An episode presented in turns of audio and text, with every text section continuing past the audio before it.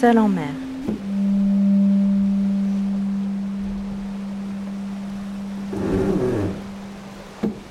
Un podcast soutenu par la MACSF, mutuelle d'assurance des professionnels de santé. Isabelle Yoshke fait partie des rares navigatrices qui tentent le vent des globes, cette course au large autour du monde, en solitaire, sans escale et sans assistance. Elle skip l'IMOCA MACSF, un bateau de 18 mètres extrêmement technique. Je suis Aline Pénito, bien petite navigatrice en comparaison. Et voilà qu'en papotant avec Isabelle sur les pontons de la base à Lorient, elle m'embarque dans une envie de podcast.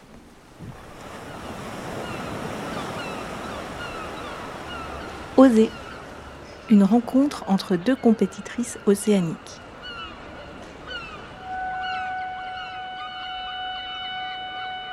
Le moment n'est plus aux hésitations. Dans très peu de temps, Isabelle va s'élancer à travers les océans pour le vent des globes, que l'on surnomme aussi vraies des mers. Un peu plus loin, dans un autre bleu, une autre grande compétitrice va prendre une très grande inspiration et plonger dans les profondeurs marines, en apnée. Alice Modolo a déjà été championne de France et vice-championne du monde, mais ce qu'elle prépare, son aventure de vie à elle, c'est la fameuse barre des 100 mètres.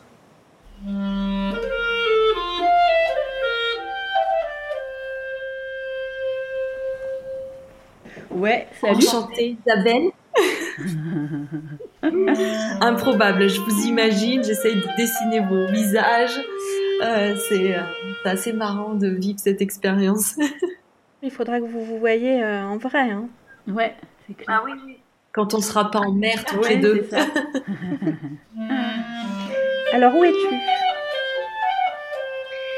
Alors moi je suis en Grèce, euh, à Kalamata. C'est au sud du Péloponnèse. Je suis donc euh, dans la mer, je plonge dans la mer Méditerranée. Elle est à peu près à, à 28 degrés. C'est censé être des conditions meilleures. Il me faut encore du temps pour, pour m'adapter. Donc, je suis encore dans cette phase d'adaptation et d'acclimatation euh, euh, d'avoir changé de Méditerranée. Et qu'est-ce que tu prépares? Alors là, je prépare euh, cette descente et remontée des, des, 100 mètres. Je rêve voilà, de descendre et, et, de remonter de 200 mètres de profondeur. Euh, c'est euh, un rêve vraiment qui, euh, qui m'anime au plus profond de moi et euh, c'est des moments où j'ai l'impression où, où, voilà, je, le temps s'arrête, je m'épose et, et c'est un moment où je vais m'exposer, où je suis vraiment, euh, c'est une mise à nu et, je vais aller explorer mes failles, mes forces. Et, donc, c'est des périodes où, je me sens assez forte et assez vulnérable aussi, puisque, puisque je me sens euh, sans filet. Voilà. À chaque compétition, c'est différent. À chaque compétition, on, s'expose à 200%.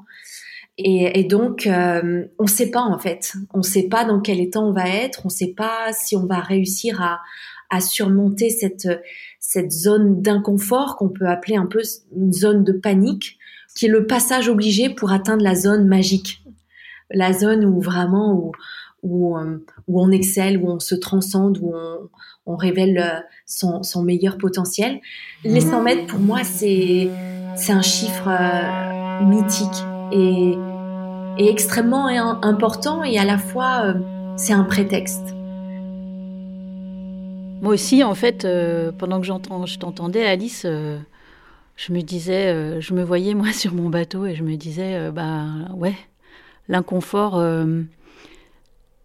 la différence, c'est que moi, c'est sur la durée et que l'issue, elle, prend des semaines et des semaines finalement.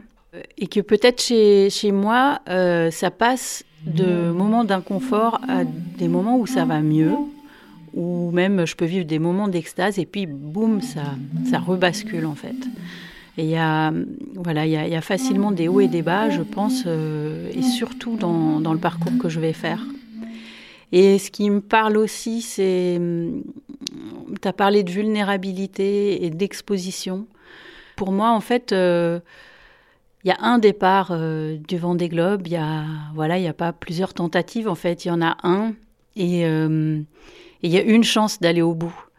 Et de ce point de vue-là, je me sens aussi très exposée parce que moi, mon objectif, c'est c'est d'être dans le match sportivement, mais c'est surtout, surtout d'arriver au bout.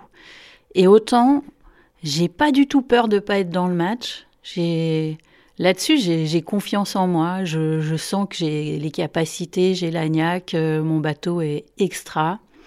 Autant, est-ce que je vais arriver au bout? Mais ça, c'est bien sûr dans mon histoire. En plus, c'est légitime. Hein. J'ai eu déjà plusieurs, euh, plusieurs échecs. Ça, ça reste un point d'interrogation. Et, euh, et, du coup, je sais que ben ça va être une question qui va me qui va m'accompagner en fait pendant tout le tour du monde. Oui, ça, me parle beaucoup parce qu'une fois que je, je, je pars sans respirer sous l'eau, ben pareil, c'est un long chemin. Chaque seconde doit être euh, vécue pleinement, euh, exécutée proprement, à la perfection même.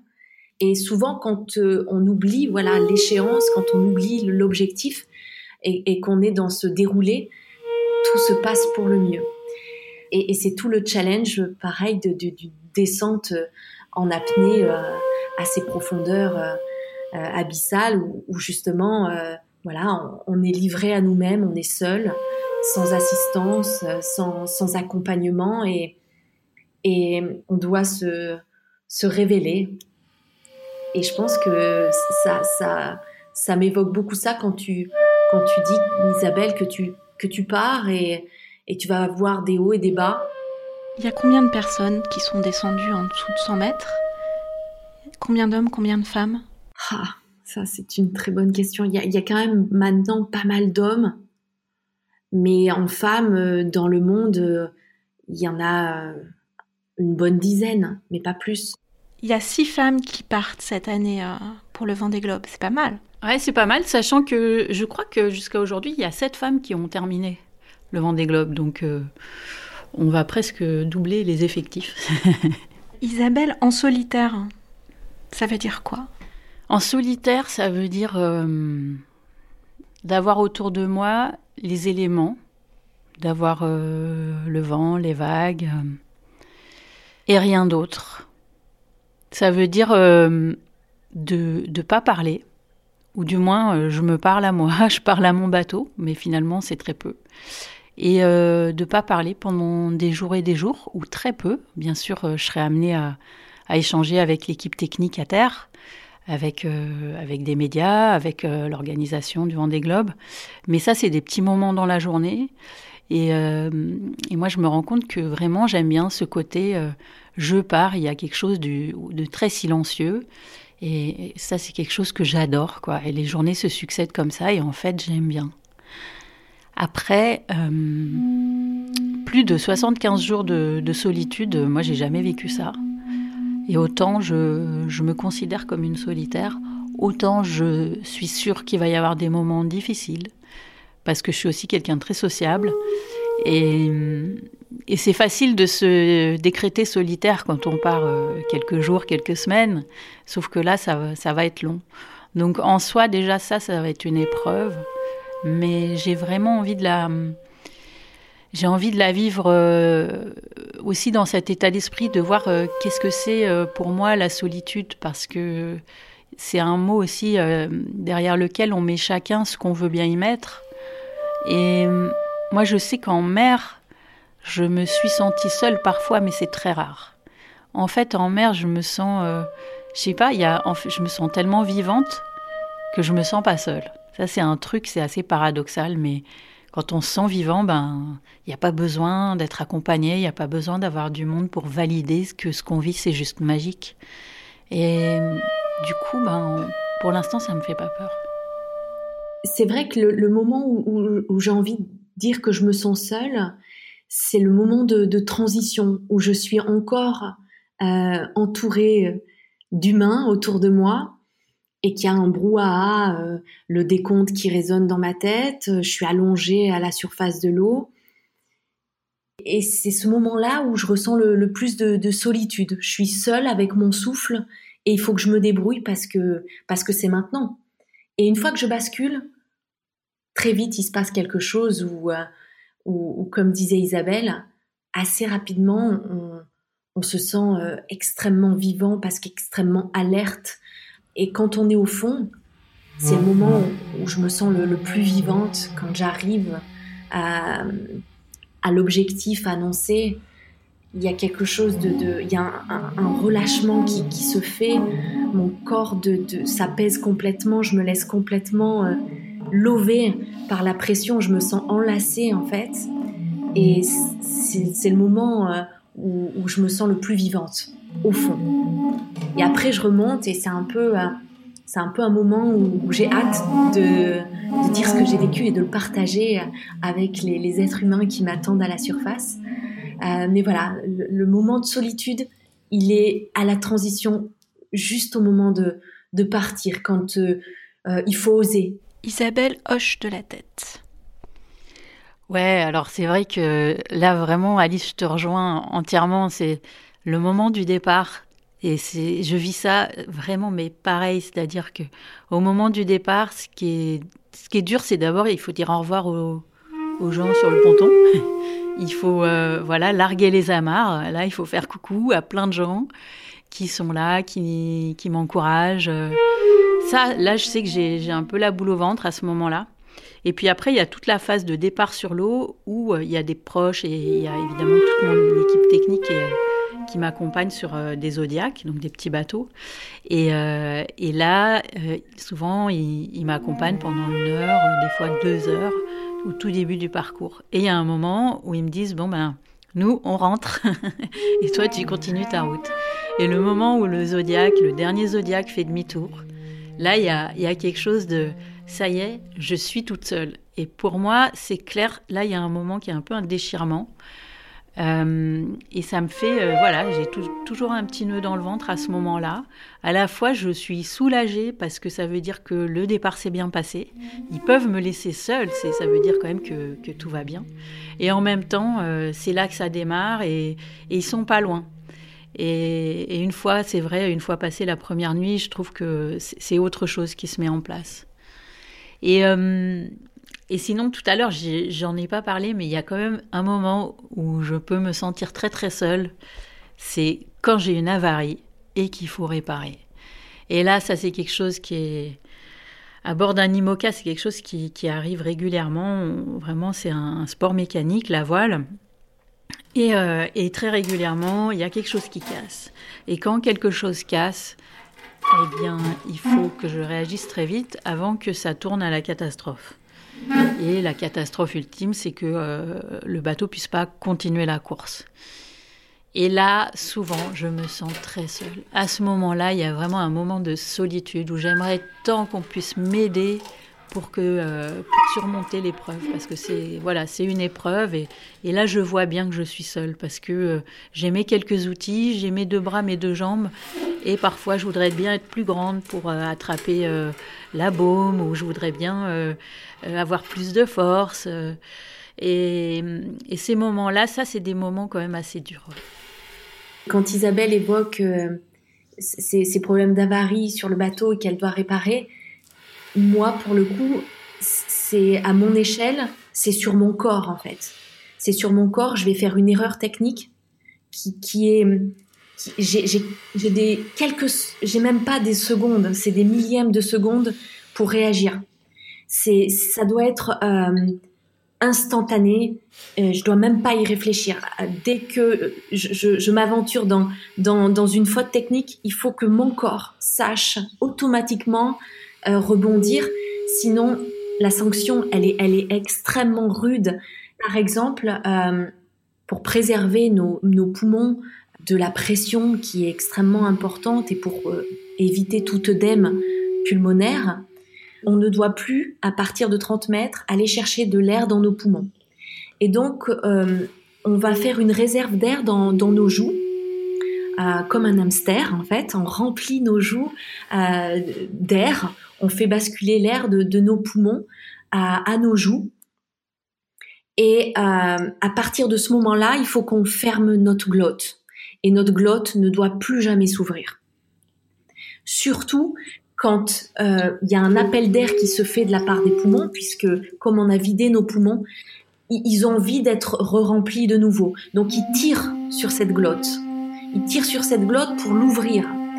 Et en même temps, on doit, on a cette, réserve d'air dans la bouche et on doit euh, l'utiliser euh, à bon escient, c'est-à-dire qu'on doit envoyer de l'air en, en, exerçant une pression sur nos joues, envoyer de, donc cet air au niveau de nos tympans pour compenser, pour équilibrer nos tympans euh, au fur et à mesure de la descente. Eh ben, il se peut que si on n'est pas relâché ou si on perd un peu d'attention, la porte s'ouvre, on perd tout l'air qu'on a mis en réserve dans notre bouche et la plongée s'arrête instantanément. Et on est obligé de tourner avant l'objectif. Si j'ai plus d'air pour, pour compenser mes oreilles, je ne peux plus descendre.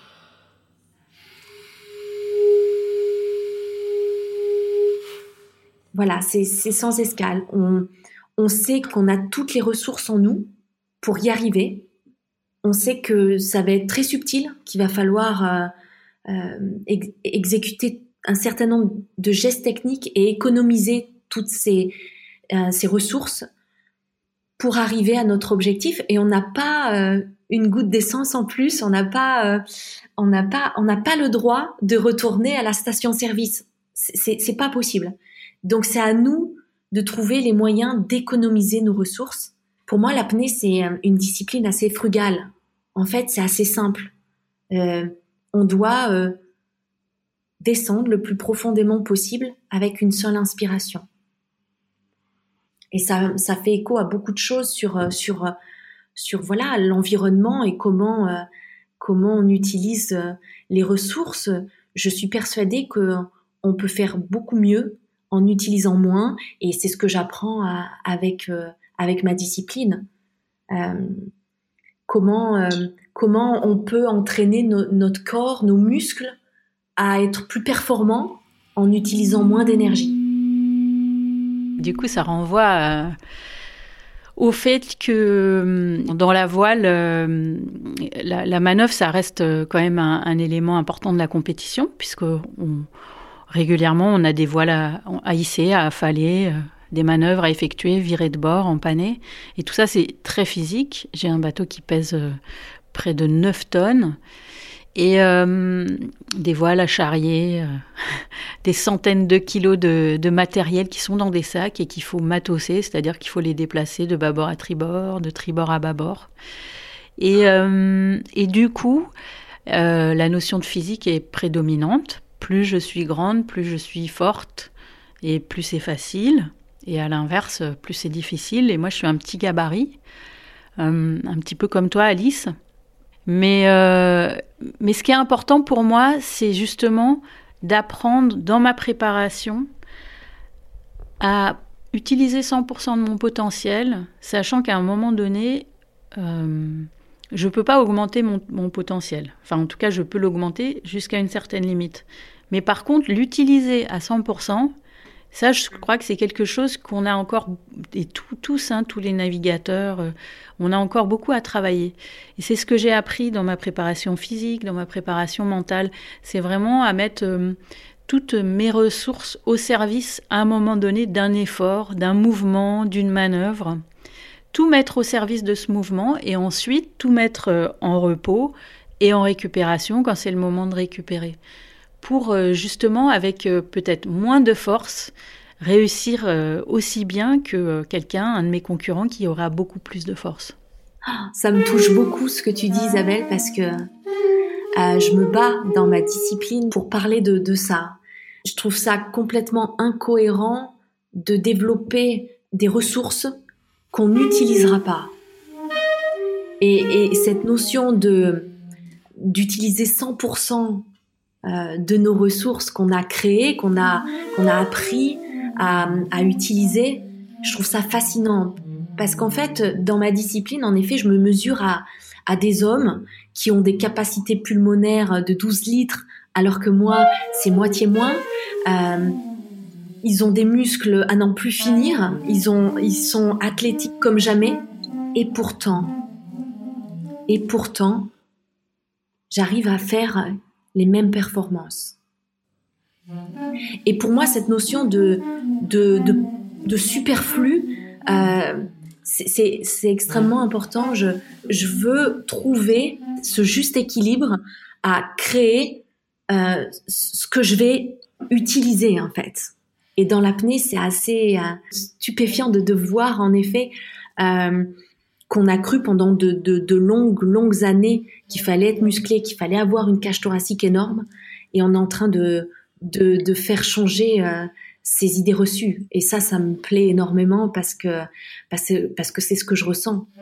Comme tu dis, on est loin euh, d'avoir compris ça et d'optimiser ça dans nos, dans nos sports. Moi, j'ai l'impression de faire un sport où quand même euh, la, force physique euh, est indispensable, puisque je, passe mon temps, moi, à, tourner les manivelles et à porter, comme je disais, à porter, à hisser, tirer, pousser. Et, euh, je me rendais pas compte qu'en fait, en, apnée, il y avait cette notion de muscle. Enfin, en tout cas, c'est quelque chose qui a, été mis en avant jusqu'à aujourd'hui. En fait, comme c'était une discipline qui était très masculine euh, et, que cette discipline qu'est l'apnée euh, était perçue seulement comme un sport, qui dit sport dit corps athlétique et dit euh, puissance, force, muscle. Alors que finalement, l'apnée, c'est une discipline où justement on se met en mode économie.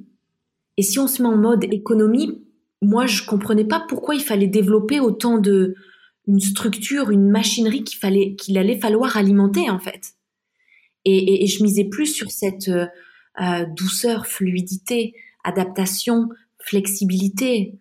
Euh, ce qu'il y a de, différent dans cette discipline qu'est l'apnée, c'est que la porte d'entrée, c'est de se priver d'une fonction vitale.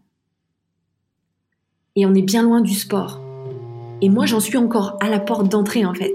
Je veux comprendre. Je veux comprendre qu'est-ce que ça, qu'est-ce que, qu'est-ce que ça fait de, se priver de respirer. Pourquoi je me prive de respirer? À quoi ça me renvoie? Euh, Comment j'arrive à être aussi forte en me privant d'une fonction vitale? Le sport, euh, ça vient qu'après, en fait. Et, et c'est minime. Par exemple, par rapport à toi, j'ai pas euh, euh, des centaines de kilos de marchandises à, à, à basculer de, euh, de tribord à, à bâbord, euh, de, de, de, tourner des manivelles. J'ai juste à, à, essayer de me détendre et à économiser l'air et à faire que je deviens euh, qu'un un seul élément avec l'eau. Bien sûr, il faut que je remonte et il faut s'arracher du fond, mais c'est qu'une petite partie, pour moi, de la performance. Du coup, je me, je me rends compte pourquoi moi j'attache autant d'importance à, à, la souplesse depuis que j'ai choisi de, de me préparer en assumant que je suis un petit gabarit, que je suis une femme et que j'ai peut-être euh, d'autres atouts en tant que femme que mes concurrents masculins. En fait, j'évalue presque mon, état. Est-ce que je suis bien euh, Si plus je suis souple, plus je sais que je serai bien. Et, je me rends compte que même psychologiquement, je me projette dans ma course avec cette souplesse en me disant c'est la souplesse qui va me permettre d'encaisser les coups du bateau dans la vague c'est la souplesse qui va me permettre de bien atterrir si je tombe, parce qu'on tombe beaucoup. enfin, d'ailleurs, il faut pas trop tomber parce que ça peut faire très mal. Mais en tout cas, on est, tellement secoué que ça arrive parfois. C'est euh, la souplesse qui, va me permettre de traverser la tempête. Euh, et en fait, pour moi, ça, c'est une, une force aujourd'hui. Et c'est vrai que en m'appuyant là-dessus, j'ai moins peur de ce qui peut arriver. Hmm. C'est très beau parce qu'en effet, c'est cette agilité qui nous permet de, de rebondir face à n'importe quelle situation d'adversité. Il n'y a rien qui se fait en force. Il n'y a rien qui se fait. On n'apprend pas sous la contrainte.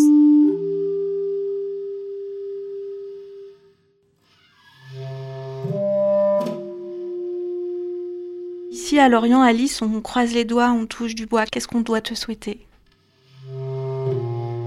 De, de suivre ma voie. Hmm. Génial, j'adore, j'adore.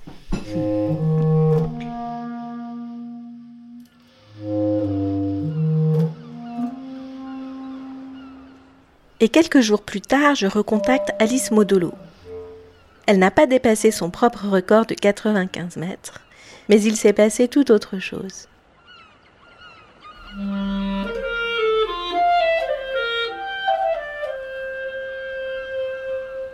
En fait, si j'ai bien tout compris, tu n'as pas décroché le tag des 100 mètres, mais tu as décroché de l'or. bah, c'est tout à fait ça en fait.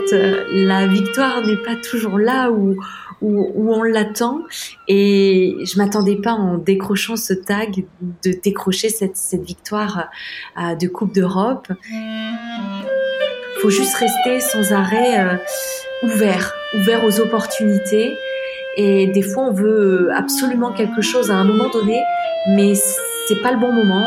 La vie veut pas nous le donner. Il faut savoir, euh, du coup, rebondir et rester ouvert à ce qui peut se passer. Et, et pour moi, cette victoire, c'est vraiment ce qu'elle symbolise.